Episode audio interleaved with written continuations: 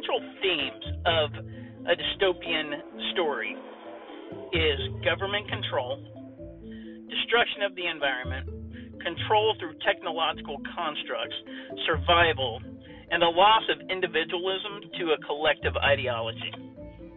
The problem that we face in America is from both the left and the right. And this is what's happening in America. We have become a dystopian society. Uh, and we are vastly approaching a level of dystopia that we cannot bring ourselves back from.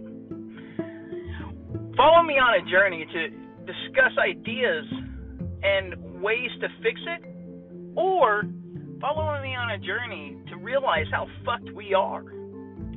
Welcome to American Dystopia.